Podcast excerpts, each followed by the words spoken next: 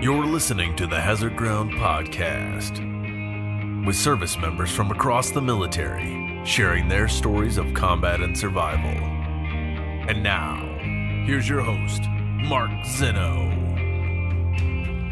Welcome into the Hazard Ground podcast. As always, we appreciate you joining us each and every week. Before we get started with this week's episode, I have some amazing news that you guys must know about.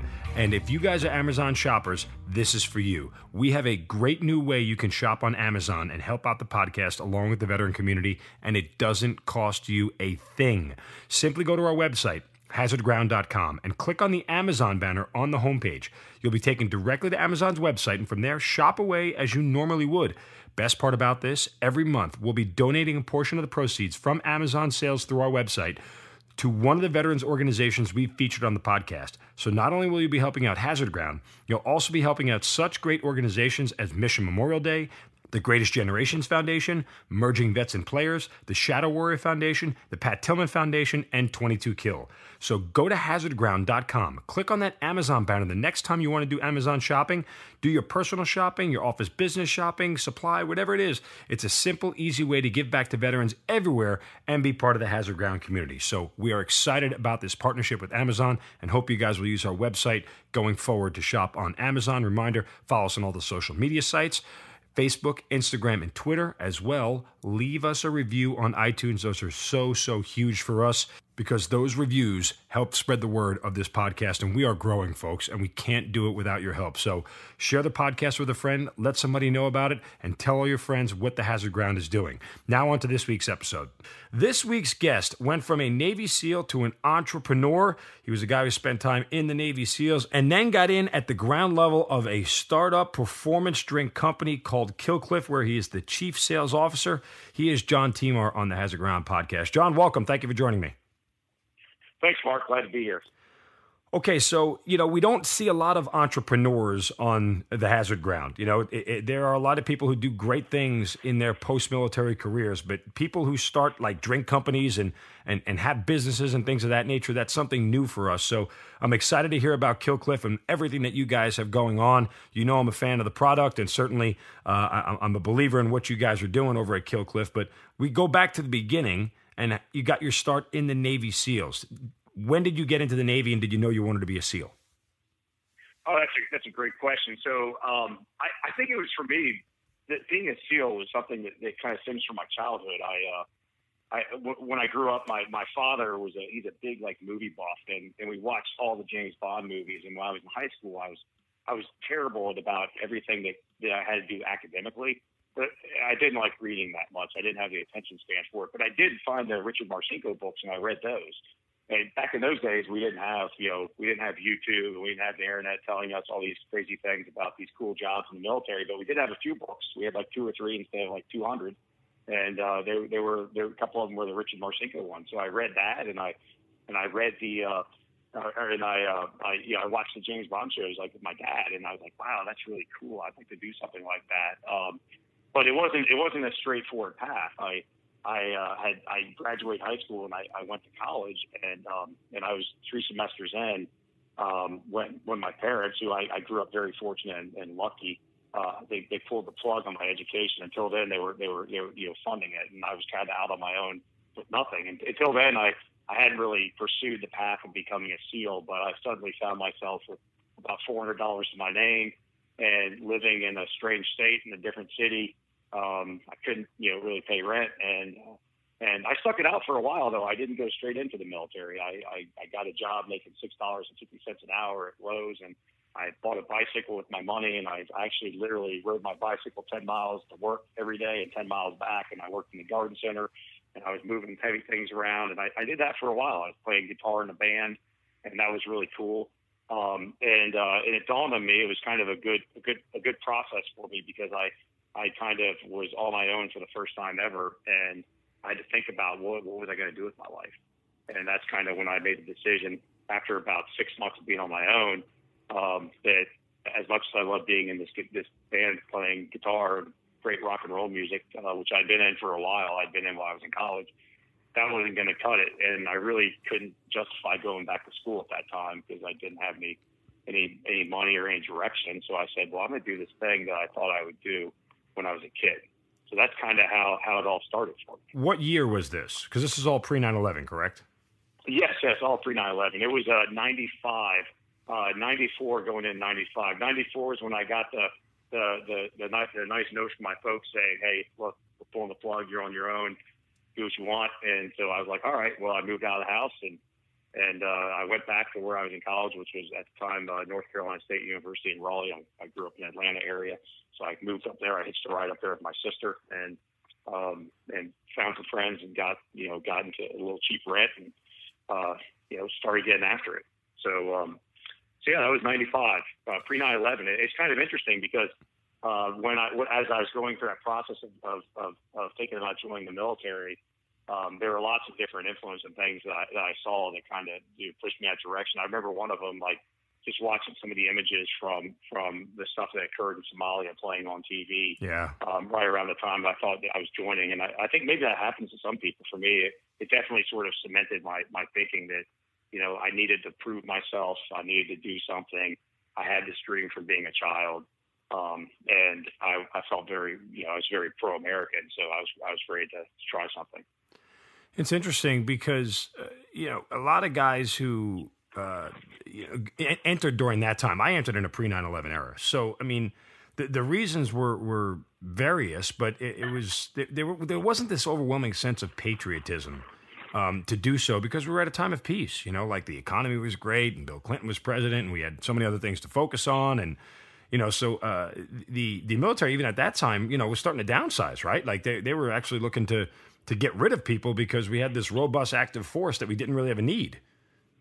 You're right. It, it was actually a very tough time in the military, and, maybe we can touch on that a little bit later on too, um, because that, that impacted how I how I grew myself throughout the teams and after the teams. Um, but uh, but yeah, for me, it, joining the the SEAL teams, I mean, I did see the Charlie Sheen movie and thought I could be a little bit like him, but um, but joining joining the Navy um, and then uh, going into the SEAL teams was was was more.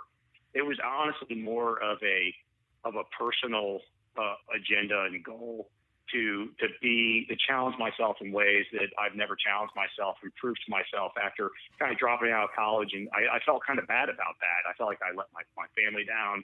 You know, I, I felt bad because it seemed like all my friends had direction and I didn't have any direction. I didn't know what I wanted to do so it was just as much a personal thing as it was a, uh, you know, I, I my my grandfather was in World War II. I think he was a cook, so I don't think he saw any action.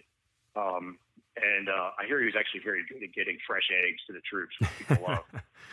yeah, and uh, and um, my my father was was uh, A6 intruder, bombardier navigator. So he he was a actually I think he finally uh, got I think he finally resigned um, after about 12 years in, he was lieutenant commander, um, and we our family had moved to Atlanta. But but he he was on the Nimitz other carriers, and you know he so he had so I was always I always had this patriotic calling. I think some people just feel that way. You grow up and you play GI Joe, and you want to be you know you want to serve, and I, I wanted to serve. Uh, but there there was an absence, and it was clear when you were in the military at that time. Once you got in, because your motivations could be very legit. Like when I got in, I was like, all right, like I hope there's a war because I want to be this. this I'm going to go save America all by myself. Exactly. That's how I felt. Like so, I had that that sense of mission, but there was an absence of an overarching mission at that era. Right. And you know, it, it was clear, played out in everything, played out, played out in politics, played out in the military, and and it's exactly what you said. And I experienced that. You know, we we all experienced that, uh, well, which was the downsizing and bases closing, and you know, it was uh, also very financially challenging challenging for a lot of troops. Now, when you when you signed up for the Navy, sometimes those guys have a lag in getting in to go try out for SEALs. Did you get in, go to Navy boot camp, and then get right to SEALs, or was there a lag time in between? Oh yeah, so um, I when I was I was you know I was I was pursuing my, my rock and roll career at the time, so parallel path. But I did start talking. I think about two or three months out before I actually went to boot camp. I, I talked. I did flirt with the Army a little bit just to see. I knew I wanted to try something in special operations. Um, but my heart was in the Navy. My dad was in the Navy, and and I and I, I really thought the teams were incredible, and um, they, every everything said is the hardest military training in the world. I, I feel that way still, but I'm biased because I went through it. so yeah, I, I, I, about two or three months out before I, I, uh, I pulled the trigger. I was flirting around. I looked at the army, but I, I, my heart was really set on the SEAL teams. I heard it was the hardest training in the world. That's what everyone said. I feel that way still. Um, I'm sure people argue with me, but it's really, really hard. And um, and so I, I started looking into, and I, I decided, yeah, I'm going to go do this SEAL thing. That's what I was focused on. I was interested in it. So I, I think I signed up and actually signed my paperwork about about two months out from from actually shipping away, like going to the MEPS and then going to to boot camp. I went to boot camp in uh, uh, Great Lakes, Illinois. We call it Great Mistakes, um, but uh, yeah, it's common Navy terminology. So it, what was really interesting though in that process is, you know, everyone tells you when you say you want to be a SEAL, like, all right, like the recruiter is like, yeah, all right, so you're not going to become one, but you can try to go. And what you need to do is you need to get a source rating school. You need to get a trade school set up because when you fail, you got to have a job because, you know, if not, you're going to be like literally chipping paint on the side of a boat. And I'm like, oh, that sucks. Um, but I'm going to make it. He's like, yeah, sure, everyone's going to make it, but just trust me, get a job. I'm like, well, what jobs should I get? Which, which, what should I do? And he's like, all right, well, do this radio man thing because then when you get out, you can go make like you know forty or fifty thousand dollars a year. And I'm like, all right, that sounds good. I'll do that. So, um, so I signed up, and they had programs at the time called like Dive Fair and stuff like that. But I, I didn't sign up for that. Um, and the Dive Fair program, the only difference is they gave you a they gave you a, a guaranteed shot to go to uh, to go to uh, SEAL training but you had to you had to pass all the tests. Um, but it was a six year commitment. And at the time, you know, everyone's telling me that you're going to fail. So I'm like, all right, well, I don't think I'm going to fail, but who knows what's going to happen. So I'm going to sign for the four year plan. So I didn't do dive fair.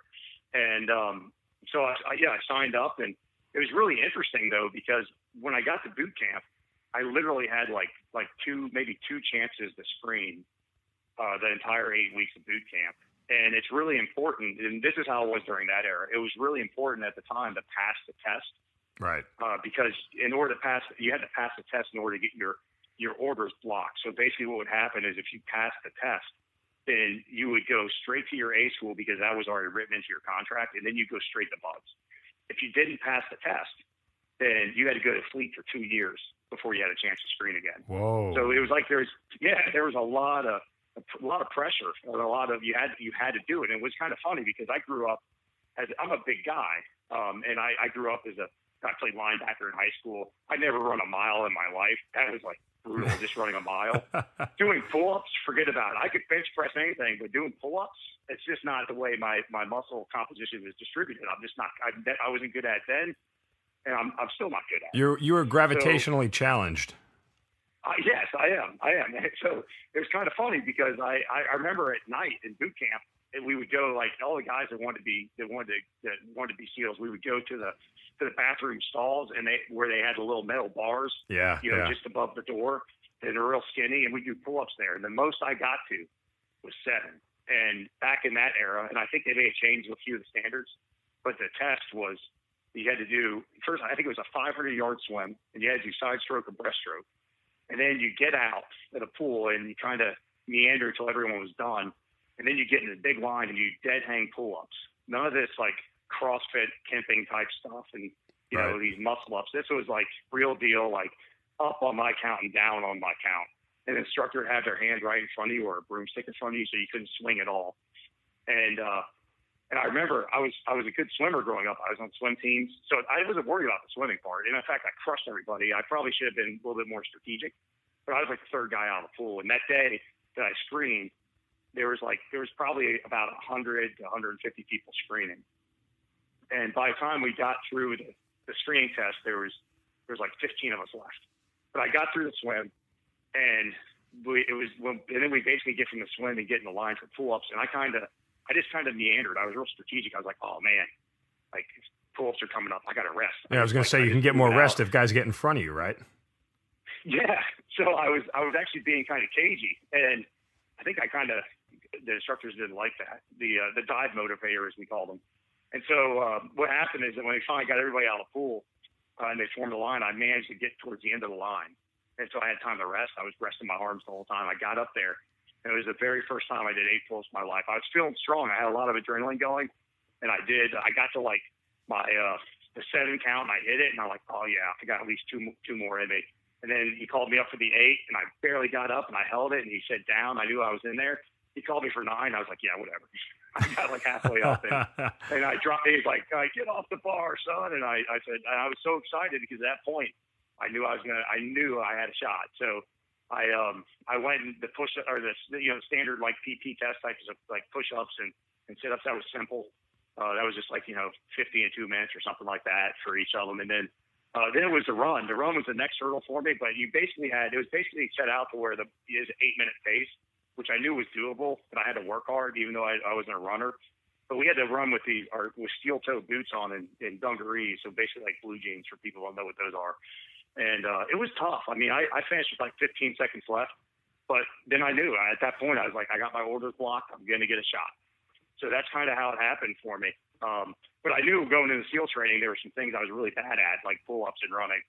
Um, so I spent, I, I was lucky to have a couple months at A school to, to really work on that. There wasn't like now, I think there's a huge pipeline of, of, of programs in place to get people ready for SEAL training. It's like they get people hyper ready for it it's kind of interesting. Sometimes I think I was like, would I have even been considered as a candidate? I mean, I was I was a good SEAL by all accounts. I mean, I worked my butt off. I did great things. I had great opportunities, and um, and I, I got great friends to this day. And it, it, the SEAL teams have made me so much of what I am today. But like, would I I even had a shot in this current era to go through training? Like, I wonder that sometimes because I, the things that I was bad at are things they want you to be good at, and mm-hmm. you know, I, I I became good at them on the fly. Right. All right. So you get to BUD/S again for those civilians. BUD/S, Basic Underwater Demolition School. Um, that that's your entrance into the Navy SEALs. Attrition rate is just insanely high. Uh, we've talked a lot with other SEALs about the bell. You know the bell there. If you want to if you want to drop on request, you ring the bell and you call it quits. So you got there. Uh, what were your impressions walking in? What were you thinking heading in? Did you have any preconceived notions? Yeah, it was like Thunderdome, man. I didn't have any preconceived notions. I did. I was training really hard before I got there, so I had a good group of guys in A school. That, well, there, you know, there's a bunch of guys that are going to be SEALs. Everyone's going to be a SEAL. Everyone's going to make it, right? So I had a bunch of guys. You know, you, you, you and you'll hear this if you talk to different guys from the teams. They're always finding people beforehand they bond with, and they're like, "Yeah, we're going to do it together." So I had that group, and we had this cool little training program where we would we would run to the beach every day from we were in A school in uh, San Diego, run to the beach like three miles, and then we go for like a 500 yard swim, and then we'd run back three miles. So I got really good at some of that stuff. But when I checked in the BUD/S, it was like it literally like it was in, it was complete insanity. I was in pre training, and it was right around the holidays in '95, '96. Um, in fact, I didn't even go home on leave. My parents were trying to buy a ticket for me to come home for like Christmas, and I was like, I was so locked in mindset wise. I was like, I'm not going to go home, and I'm not going to go get out of shape I got a good, plan here. You know, this is everything's riding on this because this is what I want to do. And so, uh, but yeah, checking in was really interesting though because I, uh, when I showed up at BUD/S, you know, the first thing you do when you show up at Dane Military Command, I'm assuming some of this is still the same, is you go from like like component to component across the base, and you have to, there's all administrative stuff you have to do, right? So I, we hand out our our paperwork, you know, to the to the finance people, or we go to the medical clinic and we get a bunch of shots and immunizations. Um, and so there's there's a bunch of different places you need to go basically to end process. So the day I showed up and started in processing, they randomly there's like maybe maybe there's eight or ten people that showed up that day, and four of us just kind of were congregating together. It was me and John and Chris and John, so three Johns and a Chris, and. uh and we just went we just went around the base like you know doing our thing. And it's kind of funny because a couple things happened. Um but you know we we went to medical and and we had to get like our, our blood drawn and all that stuff. And, and this this i remember this this gal was was really like digging in. I, my veins are not or they're kind of embedded. You really can't see them well. And she was trying to get like some blood from me and digging around. I passed out Next thing you know, I'm on like one of those decline benches with my head down low with the blood flowing to me. Oh my god! right when I right when I come through, there's a there's a retiring frogman master chief. He's got a big chaw in his mouth because that's what we did back in those days. And he's got a big old nasty mustache, and he's like an inch from my face, stinky breath, and he's like, he said something to the effect of, "Son, you're never going to be a frogman." And he's kind of laughing, and he's like spitting all over me as he's talking. I'm like, "Oh God!" So, um, so that happened, and then And then we're we're going through the chow hall line later on, and we're in our dress whites because that's when you check in in right here in your best uniform. And we're going through the chow line. I guess the cocktail medications they put inside me something went wrong and I passed out in the chow hall line. So twice my first day there, I passed out. Not a good and sign, like, John. I, yeah, it was terrible.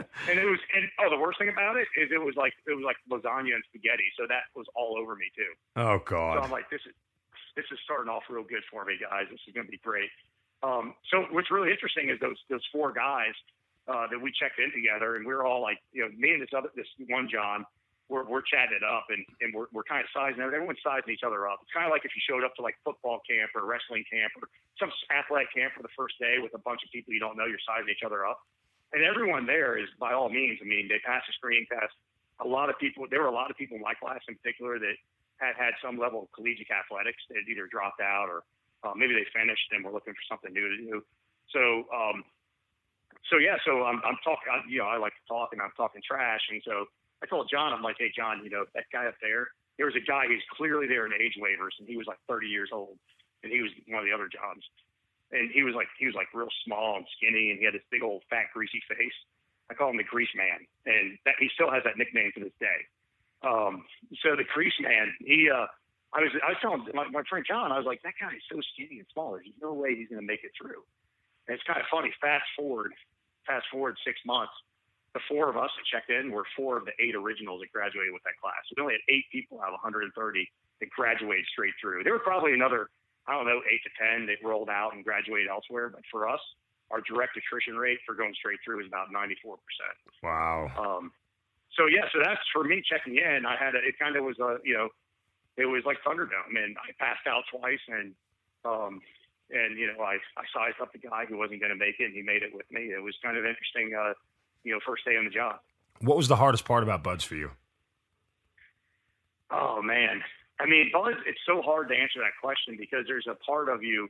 The people, I think, the people who make it through at some at some level, they they they find enjoyment in it, right? Mhm. Um, They I, love I, the pain. I found it to be, yeah, maybe maybe that's it. I don't know. It was it, to some people, it's, it's a big, to me, it was a big adventure.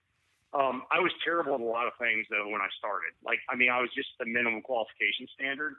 So I think early on for me, like where I had challenges, I didn't really have challenges in the water. Um, there were some evolutions that were really tough. Like I didn't really fail anything going through the BUD/S, which is credible for how I describe myself. But I did. There, there, there were two things that I, I really had a hard time with. Um, you could read about these things and see them in documentaries, so it's not like I'm giving away any any crown jewels or secrets here. Um, one of them was underwater knot tying.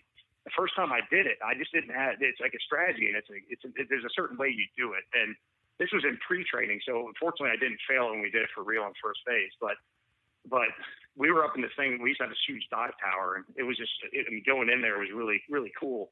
And I remember the first time I was down there trying to tie knots, and I just bolted to the surface. I lost my breath, and it was terrible. And the instructors were yelling at me, and it was crazy. So that was hard for me. And then later on, there's this evolution and dive phase where you're treading water with a, a, some real heavy tanks on you, and that's all technique. And I didn't understand at the time. Once I learned the technique, I passed it the second time. But I think going through BUD/S for me, the the real the hard thing was really the running part. Um, and it wasn't really like I mean that's just on a physical level. It was for me. It, was I just I had to get better, and I had to get better. And at the beginning of training, I was terrible at it relative to my peers. So I was in something called the Goon Squad. And the Goon Squad, another thing you can read about, is they're the guys that are bad at running. You're like in the back of the pack, and so they they they pull up next to you in like an ambulance, like a big van. It looks like an 18 van, you know. Right. Um, and uh, and they they're on their their their uh, megaphones going and telling you all sorts of great things like get back in the trunk, you need to quit now. And so it's kind of like that sort of cadence of just like trying to talk you down and um and what they do is they start to they start to to, to wrangle all the people that are slow and they give you extra benefits. You do all sorts of extra calisthenics, you do all sorts of extra wind sprints. You're you're you're running with guys on your shoulders and they're just beating you down. So um, so that was so I just stuck it through. I remember I had like a this one senior chief who was trained. Uh, he was so frustrated by my slowness early on that he pulled me aside and just yelled in my face. He's like, "Why don't you just quit right now? You just suck. You're terrible." I'm like, I'm not to quit. I wouldn't tell him that because that would just give me extra benefits. But, um, but yeah, so I mean, that was that was really the hardest thing for me, for me physically through training. But at the end of the day, like people make it because they're mentally tough, right? Well, that's And what I was going to at the end of ask you. I mean, you, you seem to indicate that you struggled with a lot of the basic tactical stuff that they wanted you to do, and yet that didn't get you kicked out, and clearly you didn't drop. So, from that standpoint, I, I was going to ask you about the what was the redeeming quality that that led the the SEALs to keep you. Well, I didn't fail anything. I mean, I was just not. I just wasn't as. I mean, they they wanted me. They were on me because they wanted me to be faster. They wanted me to be better, right? They wanted to build me. They break me down and build me up, and they do that to everybody. So there wasn't. I was. I never. I never was at a point where it's like, you know, this guy. He, if you were failing evolutions, and they will drop you. If if they think that you're, if they think that you have a lot of good like raw material they can mold, they may elect based upon your performance, your personality, and your what you what you could bring to the, the Navy. They may to the teams. They may like roll you and give you a second chance. That wasn't my case.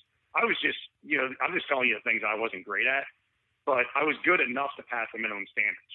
Right. Um, and but I just I just got better and better and better. But at the end of the day, you know, filtering is about mental toughness, and and that's what you know. I, I just remember for me, and everyone has a different experience in this capacity, but like for me, watching people quit because there are people I came in and I sized up, and I'm like, wow.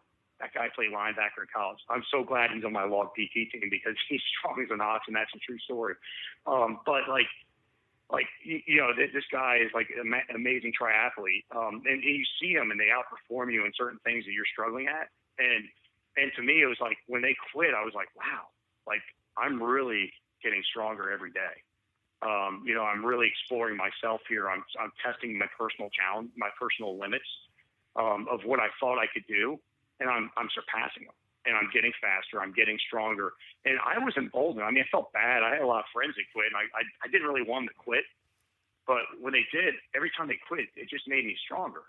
It just it just it just reaffirmed to me that that I had a purpose here and that I could do this. I remember one time this guy named Wyatt. He, he was just uh, he was just an incredible athlete, and he smoked everybody on the swims and the runs.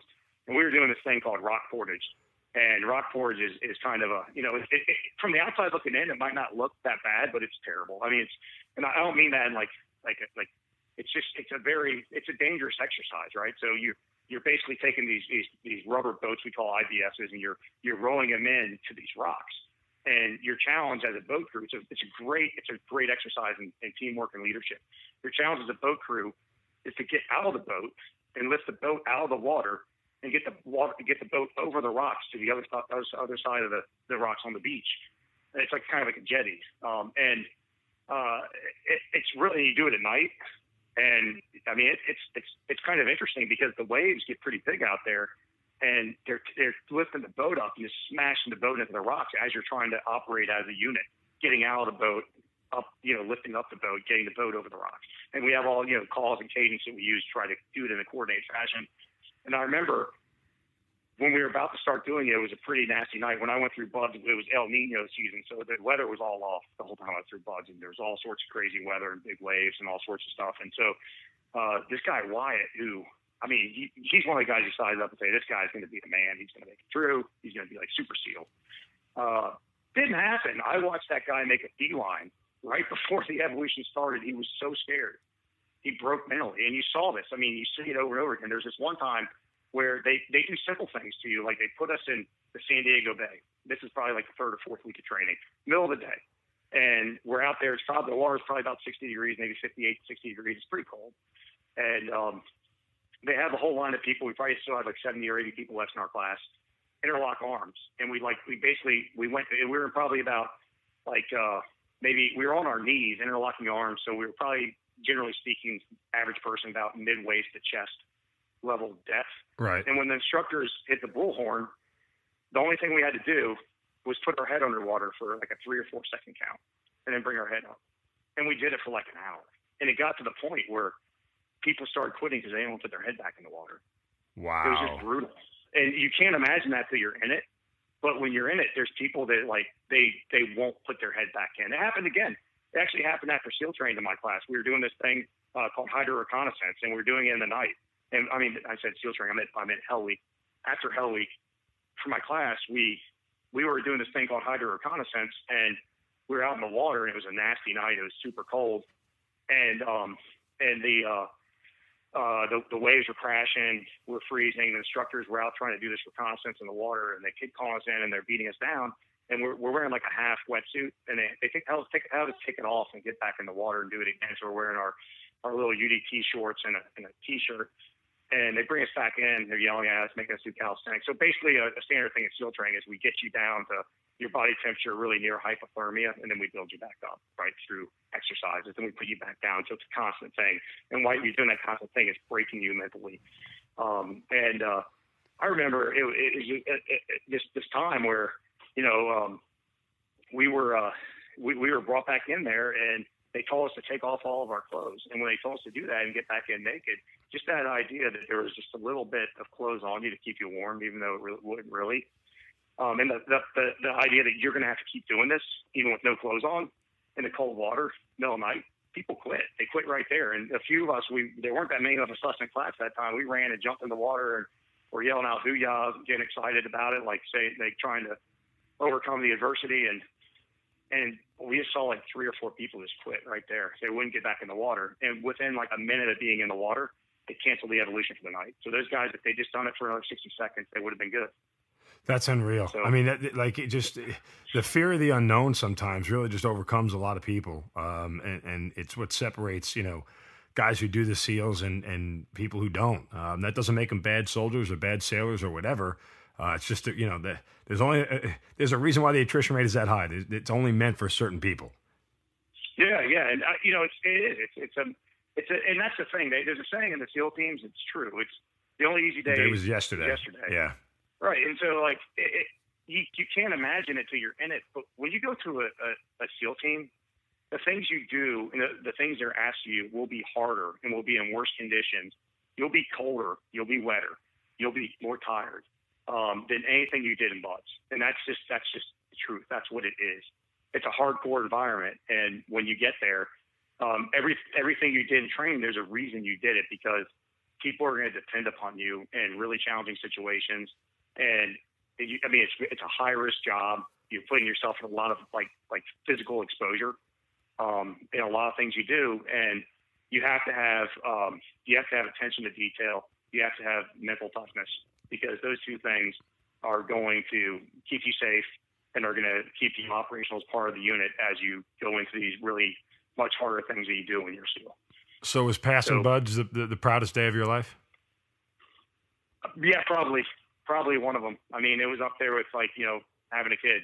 Right. It's like I mean, it's it's just like it was one of these things. Like everybody told me I couldn't do it. My friends from back home, the recruiter, um, even the instructors in phase one, and and then you know like and even my my like when I called my parents after I got through Hell Week, like they were like shocked. like they didn't even think I could do it. So like it was one of those things. Like for me, it was a super empowering experience in so many ways, and and it was it was an amazing. I mean, it's one of those things for me was just like the biggest adventure of my life, and um, and you know, it was it, I I have I have nothing bad to say about it. It was just it was a test every single day. I got better at things every single day, um, and at the end of the at the end of the experience, um, I was there with uh, eight other guys or seven other guys that started with me six months before. Um, you know, basically graduating and getting our orders to the next place. That's inspiring stuff, man. So, um, you know, we talked about you doing this during peacetime. So, a brief overview, and if you want to talk about a specific, you know, mission or anything that you went on, but you know, in your time there, obviously the operational tempo wasn't very high because we weren't at war. We had still bad guys around the world, but you know, kind of give me the overview of what you did once you got to the teams. Yeah, sure. So, um, so I went to SEAL Team Eight. Um, I had orders there out of BUD/S, and back in that day, we didn't. They, a lot of this training is internal now, but back in that day, we'd go to different schools and stuff outside of the Navy as part of our pipeline. And I went. Um, I, I actually I, I finished BUD/S and I went to Fort Benning, Georgia, for a few weeks uh, to get my my jump wings at the Basic Airborne School, and then I checked into the SEAL Team Eight. How easy was um, Airborne School compared to BUD/S? it was really. Uh, look, I mean, great respect for people that are airborne paratroopers. But you know, coming from BUD/S, it was kind of it was it was it was a cakewalk. Yeah, that's what I kind of figured. yeah, we got in a lot of trouble there. They did they, they, did not like us. It's probably a good thing that they they moved it into an in-house Navy school because we just we came in, we were super arrogant, we were not we were not cool to the instructors. Um, we uh, we didn't do anything the Army asked us to do, and we were just like discipline problems for them. So yeah, that that, Uh, air, that airborne was- shuffle didn't push you like they did in BUD/S. no, no. I but I do remember like you know they they used to do that. They probably still do that run down the hill to the hangar. Yeah, And the purpose of that run when you're doing the five jumps is to make sure that you're not like you don't have an injury you're trying to conceal. And if you do, then you got to do like the school again, um, or at least stick around and do the five jump. My first jump, man, I, I twisted my ankle so bad when I landed. It was black and blue. And I pumped so much Advil. It took so much willpower running down that hill. I was not going to have a limp at all because I, was- I was not going to stay there. Um, so I did, I did have a little snafu. But anyway, uh, yeah, so I, I went from uh, Fort Benning and I checked in at SEAL Team 8. It's kind of funny because I checked in at SEAL Team 8 and, you know, my first day, I'm like, I'm, I'm wetter and colder than any time I was in BUD/S. I, my first day as a new meet checking in, I had to go support a, a platoon that was about to go out the door and exercise in the middle of the Chesapeake in the middle of the wintertime. wow. Um, and it was it was freezing, and they were doing some stuff like out, outside of helicopters, out in the open water, and and I was in the support unit, and you know, in a in a rib out there, and it was it was pretty it was pretty gnarly that night. Um, but uh, it's kind of funny because one of the things that happened when I checked in, it was we were all waiting to go to advanced training, and so you get you know sequestered off to different jobs, and I happened to be there the day that we got the call. The call was do you have anybody at SEAL Team 8 that can box? Because the British Royal Army has a boxing team, and they're traveling the world and doing smokers events for, for morale and recreation, and they want to do one at the Little Creek base. And of course, I had this old salty Master Chief who's like, yeah, I got a bunch of new guys right now that are perfect to be boxers. So that's how I started out my SEAL Team 8 with a punch in the face. It was awesome. Wow. Um, literally. so here's here's a story. So literally, this guy, like the British Royal Army, is looking to line up fights, and they call the base commander for the base that we're at, and uh, and he's like, hey, you know, do you guys have anyone that can box? We want to do a smokers event. And base commander's like, yeah, I got SEALs on my base, I got Marines on my base, I got CBs on my base, I got EOD on my base. Absolutely, we're going to do an event here. So then the base commander calls up all the, this is the story at least, he calls up all the different commands, and the commands are like, heck no, I'm not putting my guys out there in front of like basically professional boxers that are on a, a British team cruising the world and beating people up. And when they called SEAL Team 8, the command master chief is like, I used to train boxers. Yeah, we're going to do this thing. I just got eight new guys. Let's do this thing. And, uh, and so I spent my first two months at SEAL Team 8, like two and a half months, like boxing every morning, which is kind of interesting because I was in, by all means, like peak condition of my life. And doing the boxing workout for two and a half hours every morning Oh yeah, was, I, that was a burner. I mean, that Yep. was a gut check. yeah. So we went in a couple of months later and fought the British Army, and it was a bloodbath. I was one of two people to win. Wow. I mean, you I got just, the trophy to this day. I, I, I'd be proud of that. That's survival of the fittest right there. That's Darwinism at its finest. Yeah, yeah. Um, but it's, it's it's a long story, but that's that's what happened. So so yeah, SEAL Team 8 was really cool. I, I checked in there and and I got uh you know I, I I immediately went through advanced training and got in a, a platoon that was operational and there wasn't much going on that era. I mean, we were really focused on on things like uh, you know like stabilization in the Balkans. Um, you know, there's a whole Kosovo thing that kind of came on towards the end of my, yeah. my time in the, in the Navy. Uh, there was stuff going on still in like the in the Middle East. There's a lot of counter proliferation missions. Uh, at that, there was some counter narco stuff, but at that time, you know, the, the the likelihood of seeing action as a SEAL was was was slim. I mean, you, it was basically a, a like almost like had like dumb luck. You had to be in the right place at the right time. Sure, it wasn't like yeah. we're in this combat environment. And there were people who did. I mean, there were things that happened like, you know, there was there was Haiti and Panama, and there were guys who saw some action in, in those in those events. And there's there were some things that happened. You know, the guys over at Dev Group clearly were doing much cooler stuff than us at the time. Um, but uh, but there wasn't really like that much. I was I, I remember being being overseas and you know I, that's when the the embassy bombings happened and all that stuff and and we got I mean we got called away to do some like stabilization in Albania and and that was kind of cool but it wasn't like I mean it wasn't it was just it wasn't like anything Yeah. Well, it's not like anything that I mean, we know not- now. even- yeah, it's, it just wasn't like that. Um, it was we just like kind of showed up and we were, they were worried that you know there were there were some potential- potential threats in the environment and we just did patrols and and I mean like you know we we spent a little bit of time we got to do a little round robin of of work like back in that day basically when you went overseas as a SEAL um, you you would do a lot of training with other military forces, and you you you you suntan, you'd work out, you go skydiving as much as possible. We love skydiving, so you go do a lot of skydiving, and you do a lot of exercises. The one thing that was kind of cool, and this is this might be cheesy to guys that are like like combat vets that do all sorts of cool stuff, but it was cool for me.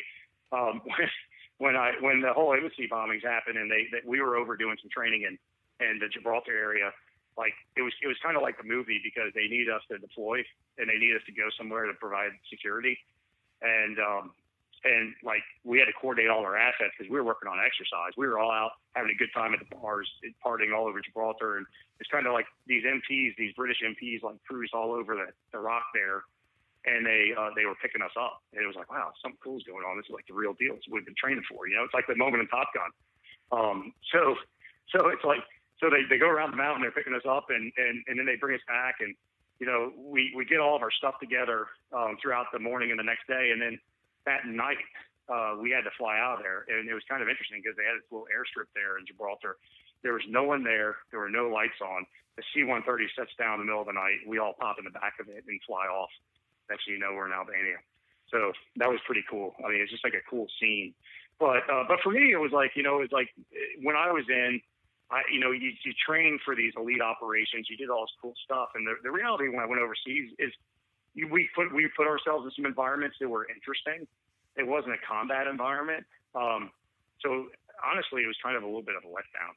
I mean, just from my perspective, and I don't mean any disrespect in that. I just, I the whole life I've been reading Marcinko books, and I've been like, you know, I'd been, uh, you know, like watching James Bond movies, and then kind of when I got there, I was like, oh, well, you know, the likelihood of me like actually doing anything really cool is really low right now.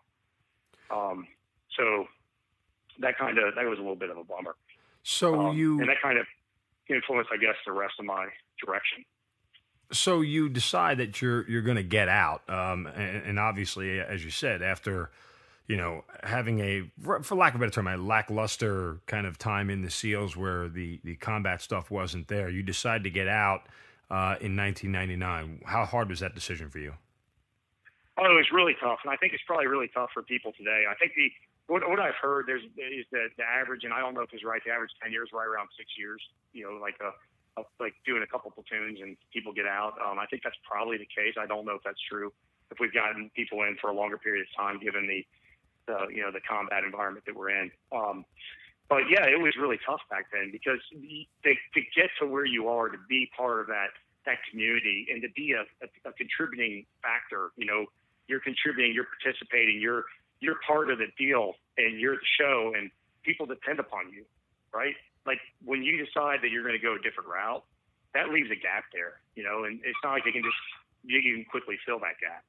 Um, so there's a there's an element of when you decide that you want to leave as a younger guy without, you know, where you maybe four, six, eight years in, there's it's unavoidable. I think that you feel like at some extent you're like, you know, you're turning your back on your peers and walking away because it is a tight knit community and there's a high expectation for you. Um, and it's not something. And it also costs a lot of money for Uncle Sam to make you a SEAL, um, and there aren't many of them, and they can't see, they can't get, you know, it, the, the ratio of people who graduates never never really changes. So you know, it's hard to, to, to replenish the community. And um, so it was a hard decision for me. Um, you know, and and I, I looked at it when I when I joined the Navy, I, I felt pretty. You know, for me, I I kind of came in with two goals. I was like, I'm gonna be a SEAL, and I'm gonna get money for college and go back to college because that's something that I felt really bad about, like like leaving college. And I kind of had this commitment to myself in absence of a larger mission like a war, um, then I'm gonna do the school thing. And so that's that's kind of where I ended up when I was when I was making the decision, it was kind of interesting because I did really well and I, I had some, I had really high evals. I got a lot of great schools, you know, um, you know, back then you had to like, there are certain schools you kind of had to work for, like free fall school. Now they just give it to you. Um, uh, like com school, you know, all these things. And they were trying to keep me in. They offered me like a tax free reenlistment bonus, fly me over to Bosnia to reenlist. And they offered me sniper school. Um, and, and some other cool things like free fall jump master stuff I wanted to do. Um, but I kind of weighed that with like, you know, like the option of doing that. And when I looked around, and I think this is this is a, a message I'd like to get out there, is that, you know, back then in a non-wartime environment, families were struggling. It was hard for people. It's hard. If you're a SEAL, you're even in peacetime, you're gone all the time. It's really fun. You train all over the country. You train all over the world. You do all sorts of cool stuff everywhere. Um, I mean, how can you not like you know blowing things up and shooting guns and jumping out of airplanes and doing all that great stuff, right? Um, but you, your families are kind of left behind a little bit, and it's hard. And back in the Clinton era, we brought up earlier, you had you know families that they were struggling too financially. So I, I looked at it, and then I had people that were training me. I had some guys that were at the tail end of Vietnam who saw some action. They were training, but I also had people that that 15, 20 years in the Navy, done a lot of cool stuff, but never saw any action at all. So I'm looking at that, saying, "Wow, we're in like Pax Americana. There's no action going on. I got this goal that I set for myself in absence of like a greater mission. I'm going to go accomplish."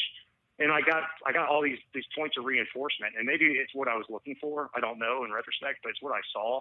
Like you know, the best officers, the ones that I really liked, they were getting out and going and getting MBAs and killing it at Wall Street, and you saw it happening. In fact, some of those guys are the ones who are early, you know, early supporters for Navy SEAL Foundation, which is this amazing charity we have today.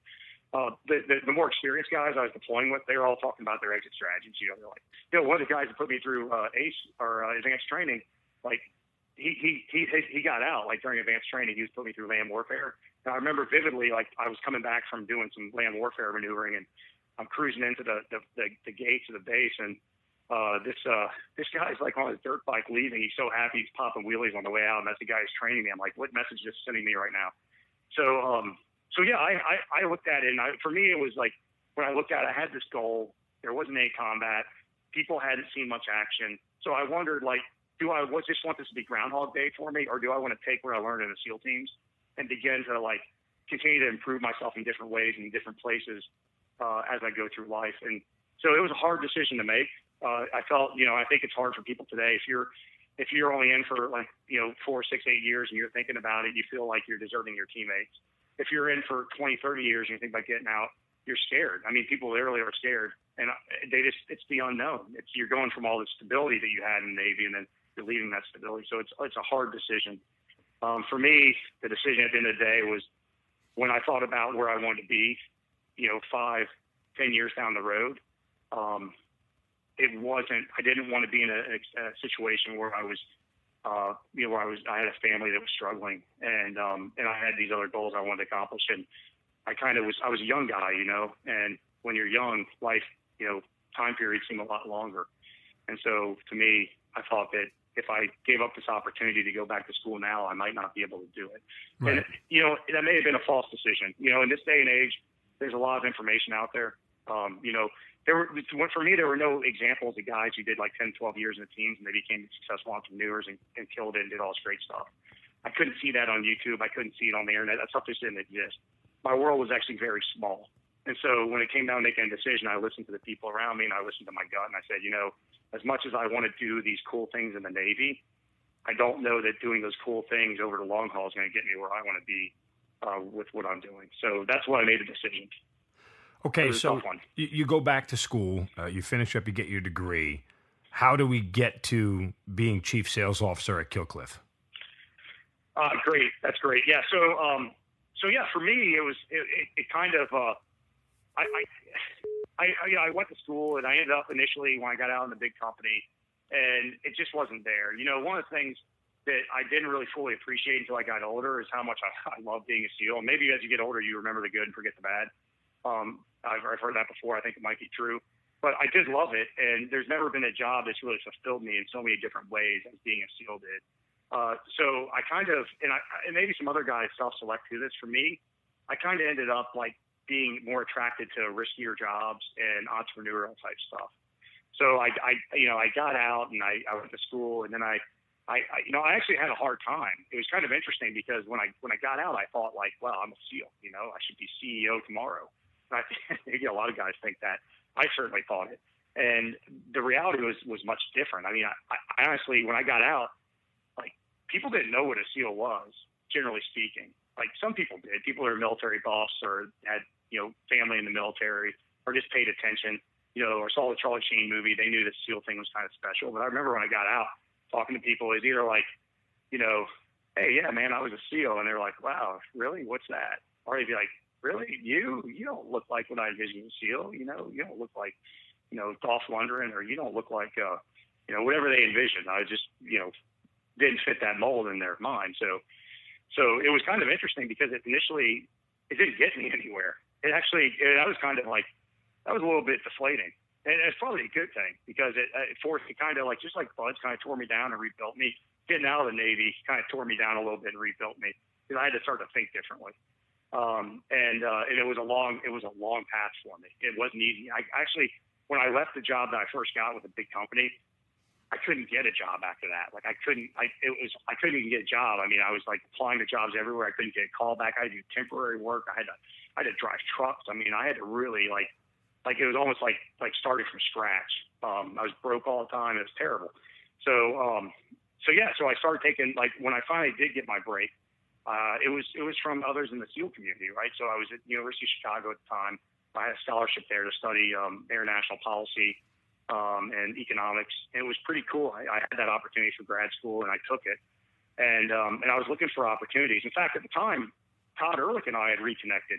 From we were both SEAL Team 8 guys, and he had this really cool thing that he had uh, that he had set up, but it was it was very speculative at the time. So I kind of passed on it, and then because uh, I was I was about to get married, and I was like, you know, I need something. So it was a couple of SEALs who were they were they had this they were part of this British private security company, and they hired me um, as kind of like it, it was like went from being like an intern to like a full time contractor. So I was like going to grad school and working full time, and it was really cool. It was helping them build their, you know, their their business around all these projects in Iraq and in other crazy countries in the world.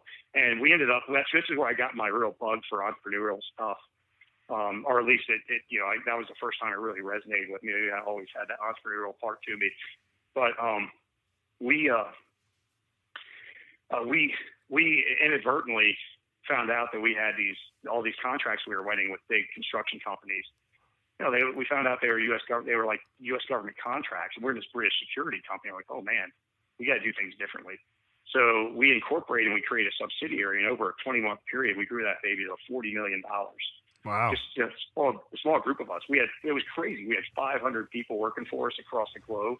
It was this was like pre Fallujah. You know, Fallujah changed everything. The the incident with the security contractors. Um, before then, it was it was the security environment was not very bad in Iraq, and people drove around in soft skin vehicles, basically like regular cars everywhere. After that, it was crazy because everything went you know it went hard skin immediately.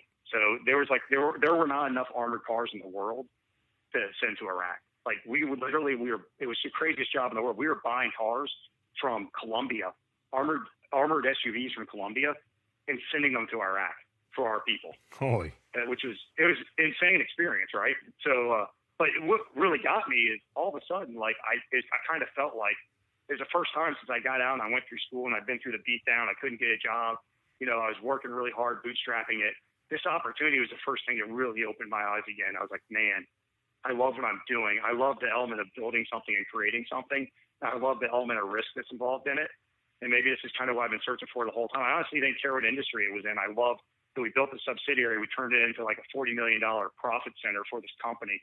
And uh, we were doing cool stuff all over the globe. We had like recruiting depots in Fiji and Salvador.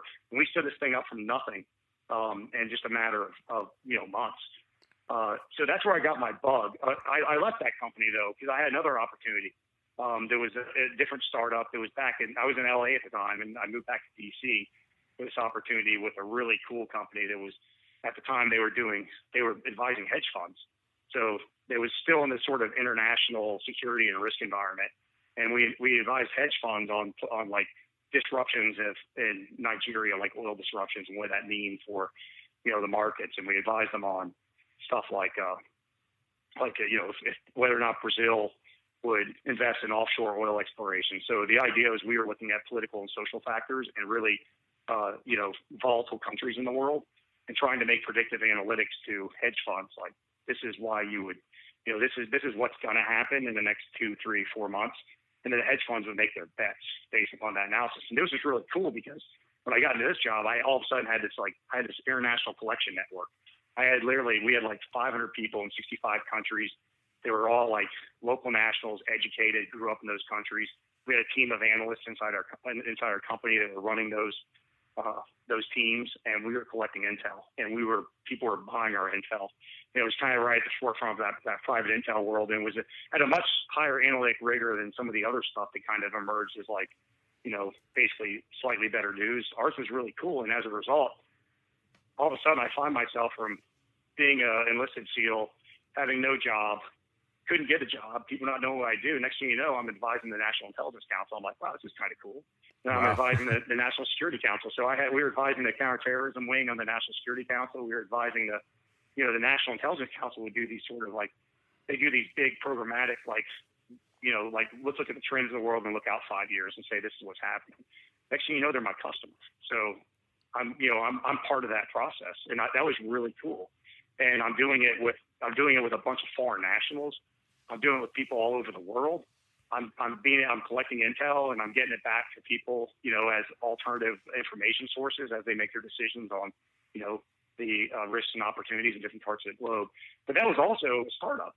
The guy who started, his name was Ian Bremmer. The company's called Eurasia Group. It's really cool, and uh, he bootstrapped that with twenty five thousand. So when I came on, I was like responsible for running running one of his three businesses. So I got a little bug there so that's kind of how I ended up in entrepreneurial stuff. And then I made a I made a, a jump in my career, and I guess I'll kind of fast forward to get to Kill Cliff. But so I made a jump, and I got I, I I've been providing I've been in like the service economy, providing services to big corporations as a consultant and advisor, and that was cool. But what I was really interested in was like like I started getting really interested in business problems in the entrepreneurial environment. And unlike, you know, some people who are like they, they create stuff from the ground and they they build it. I haven't really got there, there yet in my career. That's definitely the next thing for me. But I kind of ended up in this area where I get into like businesses that are struggling or have a really cool product that's not got to market, and they're they're still kind of small and niche.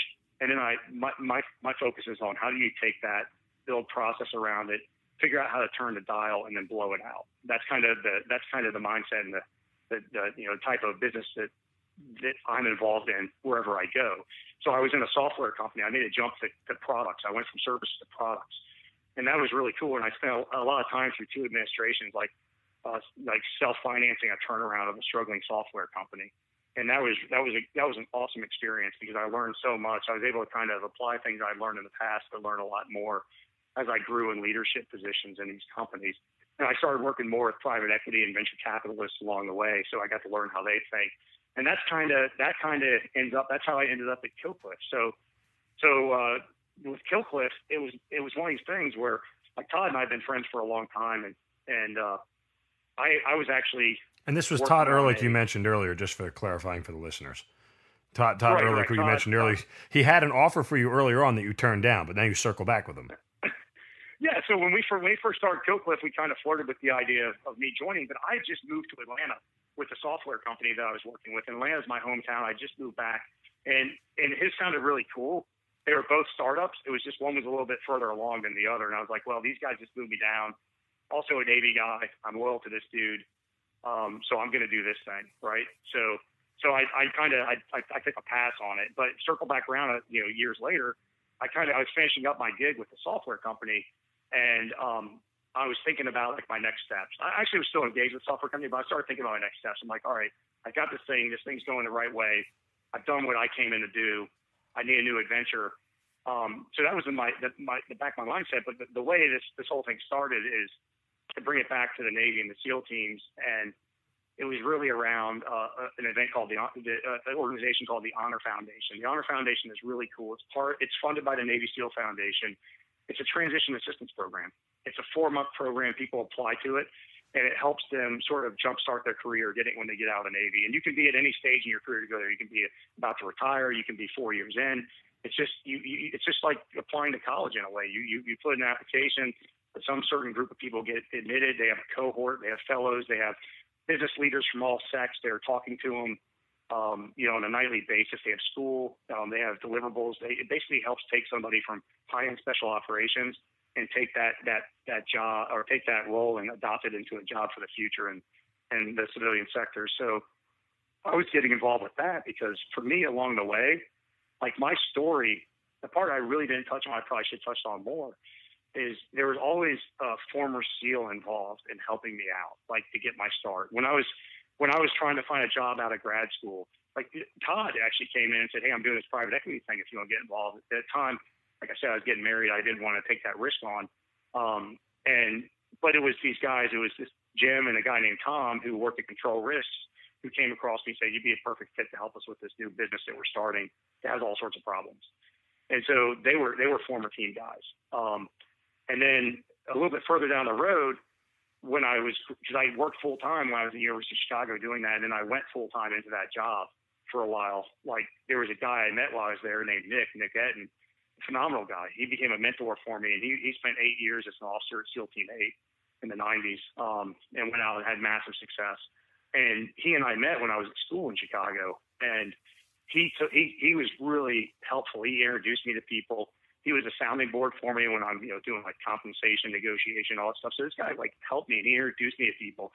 In fact, before we had what we have today, which are all these groups and social media and stuff, there was this there's this old email list, and there was a it was run by a, like a community manager type guy, and everybody who was on the email list was a, a, a, a officer from the SEAL team. Somebody had resigned their commission. They were in the private sector.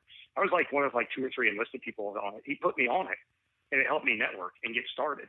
Right. Um, so every step along the way, I, you know, I was somehow involved with the SEALs, and the team guys were helping me out, and I wanted to get back because it was a really hard transition for me. I went from being king of the world in the SEAL teams to like couldn't get a job, and it was terrible and broke, and it was you know I had to start from scratch. So for me, I getting the opportunities that the Honor Foundation grew, I finally reached out to them. I'm like, hey, what you guys are doing is huge because for me, three days before I got out, I'm out in the field operating, doing SEAL stuff. Two days before I get out, I'm at a, a course called TAPS that the Navy has. It's like a two day out processing course. And then I do that for two days and then I'm out. So I went from like operating, and I remember the week before I got out, I was doing all these these crazy uh, Draeger tests for our rebreather underwater, you know, like like really really high end stuff. And uh, and when I got out, like I really went from that and like hit a wall and boom, two days you're out. And then I had no job, no money. I'm like, oh, what do I do now? So I, when I when I saw the Honor Foundation growing and getting investment and the Navy SEAL Foundation partnering with it. I said, that's something I got to get behind because people helped me along the way and I have the opportunity to get back. So what I ended up doing was I reached out to them and I started mentoring guys. And it was really cool because team guy, team guy, we know friends. I have friends that stayed in their entire career. We have common peers. And I'm able to talk to them and say, all right, this is everything I've learned. In the last, like, you know, 15 years while you've been out, like, smoking people and having a great time doing the SEAL stuff and, you know, like, you know, doing the mission, and I've been I've been I've been doing this stuff in the civilian sector and I've learned a ton. So I'm going to help you fast track yourself. So I'm going to I, I, I sometimes like I even give them like templates. I'm like, all right, here's a compensation plan template. Here's a you know, or here's a here's a here's a, a user guide on how to use a CRM system. You know, all this stuff I've learned along the way. Like, um, here's how you should structure your organization. And I and I've been advising companies for a little bit too, so I have that that knowledge. So I, I bring it to them and and they're very gracious and appreciative. And it's like I feel like I'm giving back. So I called up Todd because I, I, I, was trying to get an event together for the Honor Foundation in Atlanta. It was, there's a, it's a great entrepreneurial community. There's great businesses here. Let's do an event here for that cohort so guys can network and they can see what's here. So I was driving that and I called Todd. I'm like, Todd, hey, look, man, um, let's use Kill Cliff. You guys are a SEAL brand. You guys have done amazing things. Why don't we use it as an anchor for a trip? And he's like, that's a great idea, but let me introduce you to the CEO. I knew Todd, like Todd and I are friends, but I, I just didn't know he was at Farouk at the time. He was on the board. He grew. He, he was in, he was the CEO through the, the first period of, of rapid growth through 2015. But then he, he went to the board. He has some other companies that he's built alongside of Kill Cliff. And so I talked. I met with Joe, the CEO, Joe Driscoll, and we just started talking about business problems. Like we just had breakfast one day and started talking about business problems. The timing was really well for me. So they hired me as a consultant. They're like, hey, we want you to take a a high tech perspective on a beverage industry company and tell us, you know, what you could improve, where where are some of the gaps, you know, give us an idea of how this company should operate moving to the future. And Kill Cliff has been a pioneering company, is pioneering in the the, the recovery drink space where there really wasn't a, a niche for recovery drinks before Kill Cliff, like ready to drink recovery drinks. You just didn't get that. Like that just wasn't there. And Todd and the guys, uh, G Dub, they, they started this thing. That's what they did and they made it really, really successful. Um, but there was this also this element of like when I looked at Kill Cliff, you know, it, it resembled a lot of the other beverage industry companies out there, which they're very old school. I mean, that's a very old school market. And I've been working with, you know, high tech venture capitalists and high tech business leaders. They're on the forefront of everything, business process and um, organizational structure and, you know, um, inbound leads, all this stuff, right? That that uh, that software startups do. So I took that perspective to it, and I kind of diced it up. I was like, these are the things that I recommend you invest in.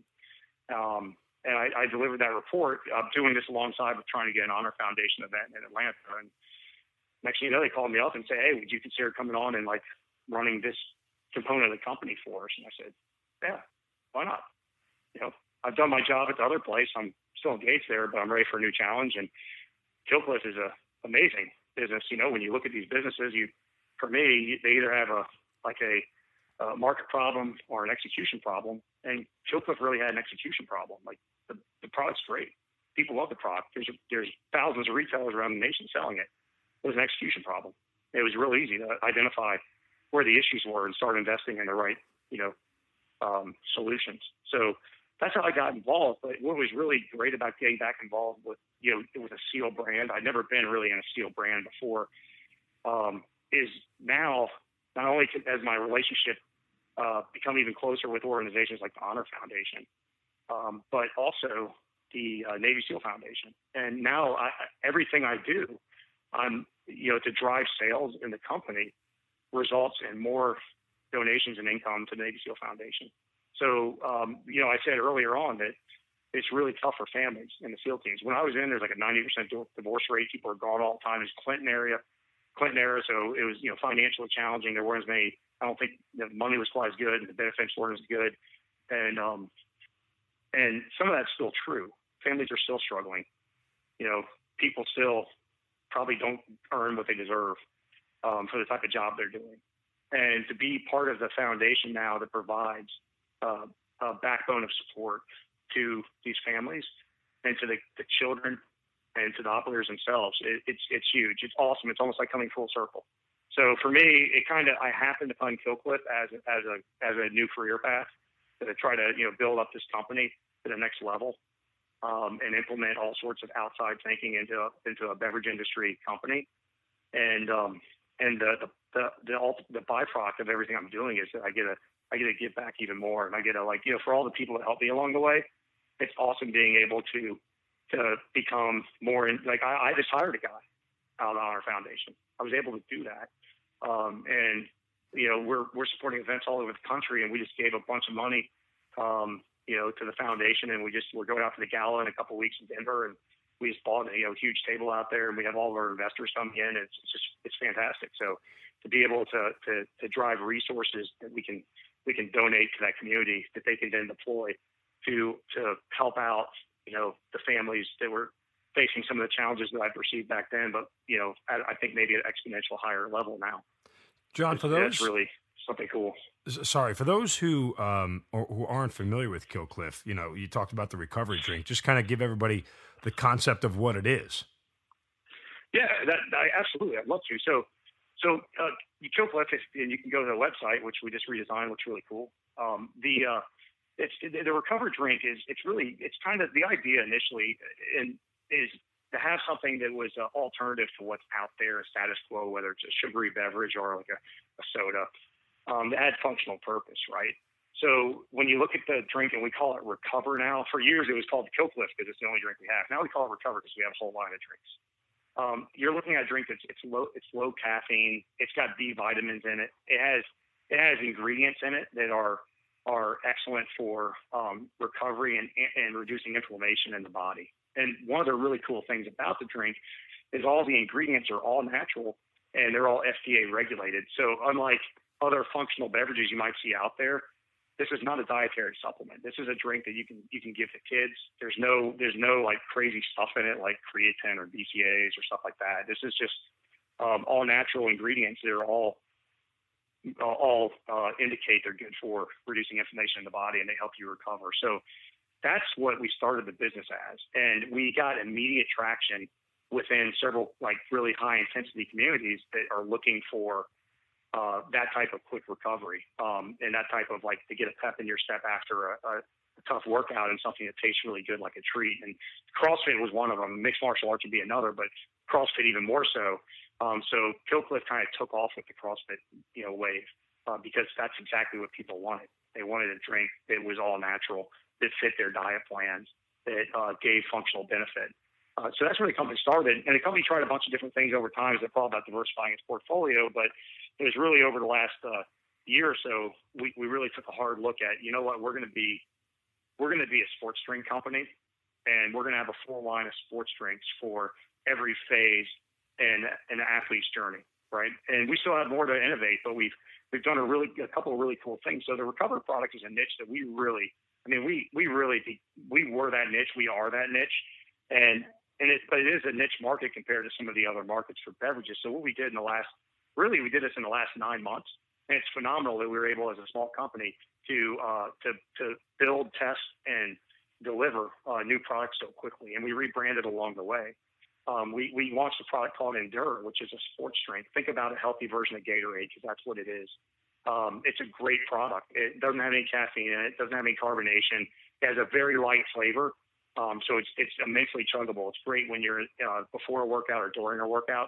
It has a lot of potassium in it. There's you know most Americans don't get what they need potassium wise, and that's one of the most important um, you know elements in, in regulating your, your your blood flow in your body. It's a really important thing. And also obviously that helps you with cramping um, as a result, um, and we all know what that is. So so it's got a lot of potassium in it, and um, it's a great sports drink. And we're getting really great adoption right now from like the, the really gritty ultra endurance uh, industry, like you know runners that are doing like 70 milers and and bikers that are doing 500 milers. Um, so that's really really cool. And so and we launched a, we just launched an energy drink called Ignite, but Ignite is also a really different take on energy drinks. And it doesn't take much Google searching to find article after article talking about how energy drinks are terrible for you, right? I mean, you start to look at it. If you look at it, a lot of energy drinks are either loaded with crap or they're dietary supplements. And when they're dietary supplements, they're putting things in to enhance your metabolism. Uh, they're putting things in to maybe get you jacked, like creatine or BCAAs with amino acids. They're putting all this stuff in there. It's not regulated, and it's not always necessarily a good thing for you. It can, it can oftentimes be a, a caustic cocktail, right? So we took a different approach to it. We took the same approach as with the recover drink and said, you know what, like we're gonna we're gonna have something that's healthy. that has has no, none of the other stuff I just mentioned in it, but has things that are really important for you if you're drinking it as a pre-workout or if you just want sustained energy throughout the day. And so we put so we put potassium back in it. We put 500 milligrams of potassium in it. There's no other energy drink with 500 milligrams of potassium or really any meaningful potassium at all. Um, we also put uh, uh, electrolytes in it. There's no energy drinks with electrolytes in it. Which so if you're thinking about energy drink as a pre-workout, like if you go get the stuff that's on the market right now and you think you're doing something good for you, you're really not. You're not getting the fundamental ingredients to help you sustain energy and work out.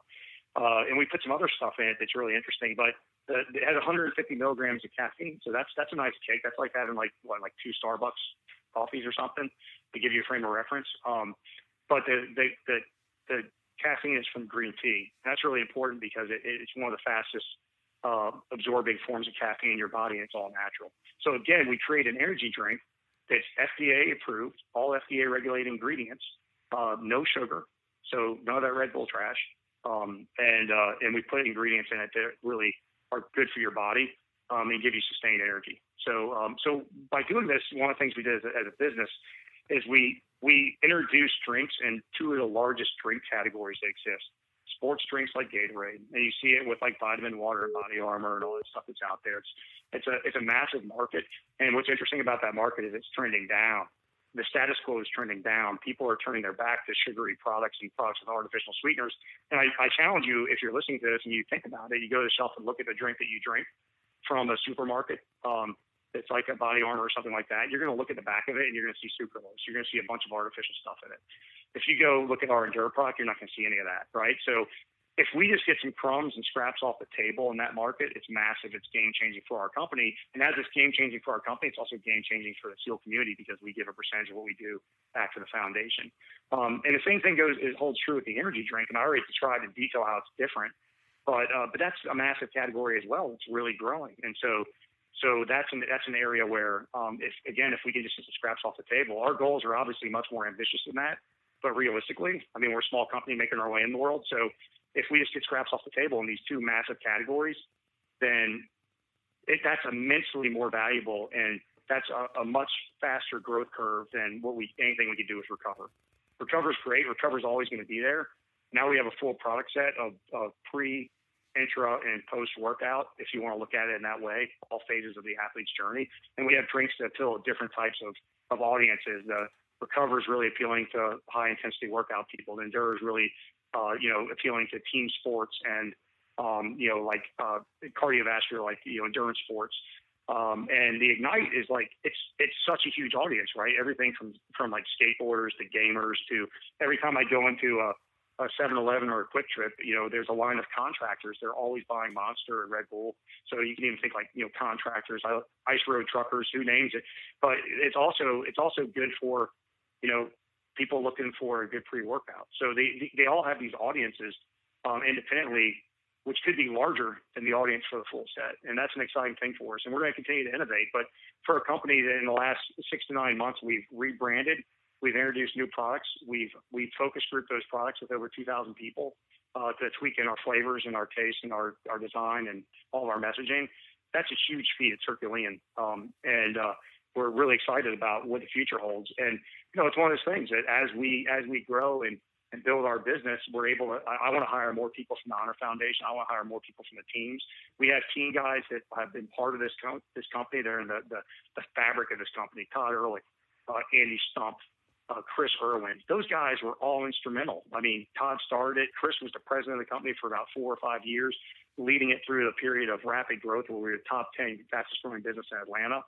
Um, he's now an advisor to the company and actually works for the SEAL Foundation um, as, as one of their, their directors. And then, uh, um, and then Andy, who was, who was an employee for a while, but then became an athlete. So he's, you see him, he's on, he's on commercials. He's on some of our commercials. He's got a podcast. He's a phenomenal guy. And, and I mean, these guys like Chris and, and Andy. I mean, these guys don't don't kill me for saying this, but these guys are war heroes. They did all the stuff I didn't do, um, and they did it with some of my my best friends in the world. And uh, you know, being part of Cliff now, you know, you're kind of standing on the shoulders of giants, and you're trying to do a good deal for for them and for the community as you move forward. And so that's really exciting, exciting place to be, and an exciting you know opportunity ahead of us. Right, real quick, John. Tell everybody where they can get Kill Cliff, uh, you know, as far as stores is concerned, or the website, or whatever else. Yeah, I mean, I'd love if everyone just goes and checks out my website because you know I had a hand in redesigning it, and I think it looks pretty cool. Um, and uh, I also would love it if people listen to uh, the podcast that you and I are working on together that uh, that we'll, we'll start announcing, and it plays live on Saturdays right now. That would be great. But we're gonna we're also gonna launch it on the web uh, mid August.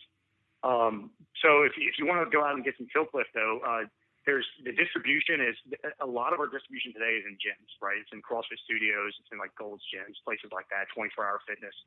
Um, we have some distribution in Whole Foods. We have Whole Foods in the southeast, mostly in the Atlanta area, Whole Foods in Denver, so that kind of narrows down. Um, there's not much opportunity. We're in grocery, some grocery stores across the U.S. Like we're going in some big ones: HEB, Hy-Vee, uh, uh, Giant Eagle, uh, Wegmans. If we're not in there today, we're going in. We have those deals already set up. We're in Kroger. Uh, so there's some grocery distribution. Uh, GNC is probably our most reliable place to find it across the U.S. The only problem is you only find like a subset of the brand. You'll find the the Recover products, and, and soon they'll be rolling out the Endure product, and they're selling the Ignite product online. So, um, so your best bet is uh, is you know if you can't find those places, come to our website. We, we're just launching a, a loyalty program, so we're giving giving our customers points for the stuff that they buy and allow them to use that for swag. Um, you know, give back to our customers um, and, uh, and, and also on Amazon. So uh, so we have everything available online, um, and that that might be we have two day free shipping. So that might be the easiest place to start um, if you can't find it in your local retail distribution. But uh, if you go to your store and you don't have it, ask your store manager for it because we're working really really hard to get it out there in all the grocery stores uh, right. that we can uh, today. Well, listen, uh, I, I can vouch for it. It's an incredible product. I use it. I'm a fan of it. Uh, since you and I have crossed paths, you know, you guys have sold me on Kill Cliff right away, and uh, I bought in. I could tell a lot of other people that you know once you try the products, you're not going to go in any other direction. So it certainly is worth it. KillCliff.com is the website. John, look, it's an incredible story, man. I mean, you know, just uh, to to take what you learned in the SEALs and apply it into you know an entrepreneurial sense and into the business world, and and to be able to have the success that you had has been nothing short of fantastic. So certainly, congratulations on all that, and we we appreciate you being part of the Hazard Ground. Yeah, absolutely. Thanks for having me. And, um, you know, I, everything you're doing here, Mark, is fantastic, and I, I love listening to it. All right, John Timor, thanks for being part of the Hazard Ground. Thank you.